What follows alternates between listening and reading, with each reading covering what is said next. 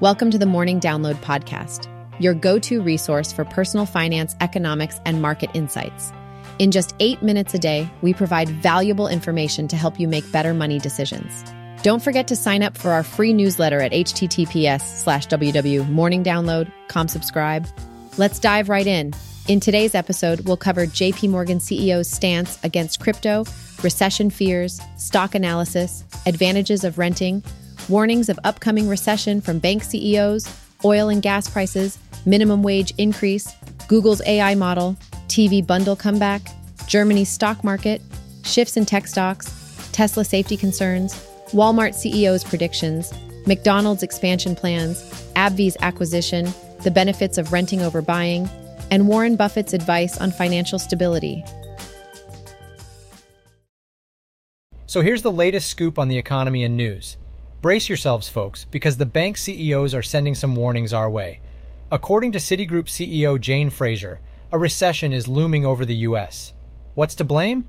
Well, she points to persistent inflation in services, rising debt levels, a slowdown in global growth, and not one, but two major conflicts in Europe and the Middle East. Yikes! But wait, Jamie Dimon, the CEO of JP Morgan Chase, seems to be on the same page. He's sounding the alarm bells and saying that inflation could rise even further and a recession is still very much a possibility. Talk about a double whammy. On another note, the oil market is getting pretty wild. U.S. crude prices have taken a nosedive, sinking below $70 a barrel for the first time since July. This has experts buzzing and making bold predictions. They say we might be seeing gas prices dip below $3 a gallon. I sure wouldn't mind that. Speaking of numbers, let's talk about the minimum wage. Brace yourselves again because it's set to increase next year in selected states. It's about time, isn't it? Now, let's take a sneak peek into the global arena. Google is making waves with its new AI model called Gemini. It's their most advanced one yet, and it's all part of their mission to compete with ChatGPT. The tech race is getting intense. Oh, and guess what? The TV bundle is making a glorious comeback in this streaming era. Looks like good old fashioned TV isn't going anywhere just yet. Last but not least, Germany's stock market is celebrating as it's hit a new record high. Time to raise our glasses to that. There's a lot going on in the world of stocks, so here's a little roundup for you. In the tech sphere, we've got some interesting news. Meta, OpenAI, and Microsoft have announced that they'll be using AMD's newest AI chip, the Instinct MI300X, instead of NVIDIA.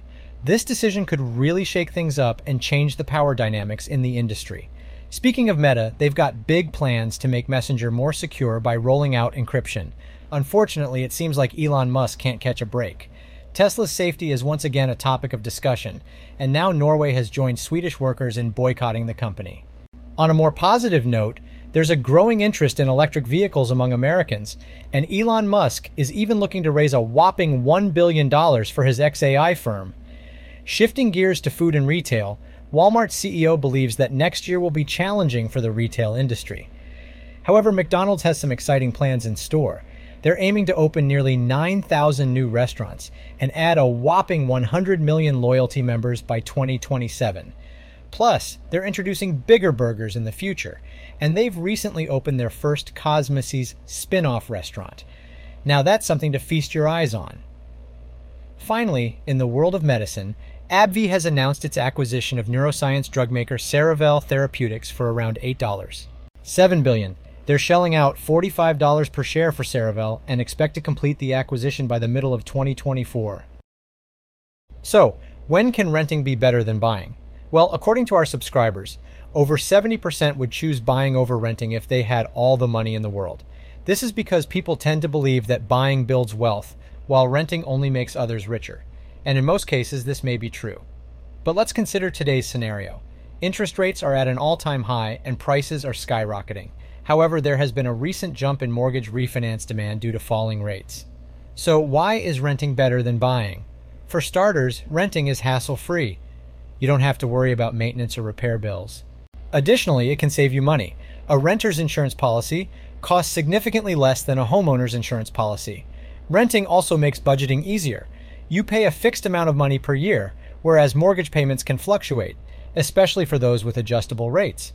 Property taxes can also add to the cost. Flexibility is another advantage of renting. You can easily move to a bigger or smaller home based on your requirements. Owning a property doesn't often offer this kind of ease. Renting offers peace of mind.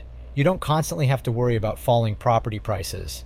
On the other hand, renters don't enjoy any perks when prices go up, and landlords may increase rent with notice. This price change can also impact mortgage payments and insurance. Moreover, renting requires significantly less money up front.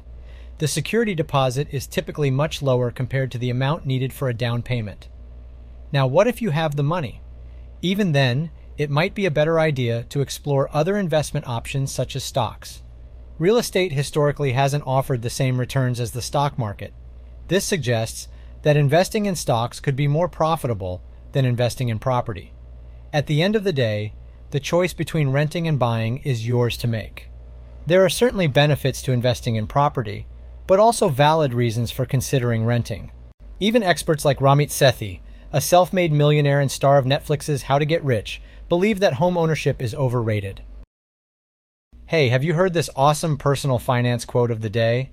It goes like this The most important thing to do if you find yourself in a hole is to stop digging. And guess who said it? None other than the legendary Warren Buffett. Now let's break this down. Imagine you're in a financial hole, whether it's due to credit card debt, overspending, or poor investments. What do you usually do? Well, some people might keep spending recklessly or taking on more debt, hoping things will magically improve. But that's where Warren Buffett's wisdom comes in. He's telling us that continuing down the same path won't lead to a way out of the hole. So, what's the solution? Stop digging. It may sound simple, but it's crucial to stopping the cycle of financial trouble. Instead, take a step back and assess the situation objectively. Analyze your expenses, cut back on unnecessary spending, and create a plan to get back on track.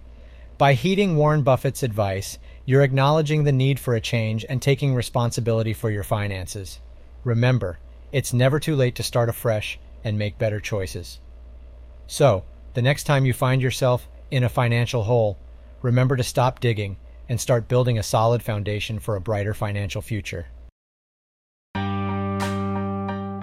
On this episode, we discuss the JP Morgan CEO's view on crypto, recession fears, advantages of renting, upcoming recession warnings from bank CEOs, tech stock shifts, safety concerns for Tesla, and Warren Buffett's advice for getting out of a financial hole. Thanks for tuning into the Morning Download, your go to podcast for personal finance, economics, and market insights in just eight minutes a day. Don't forget to subscribe for more helpful content and sign up for our free newsletter at morningdownload.com/subscribe.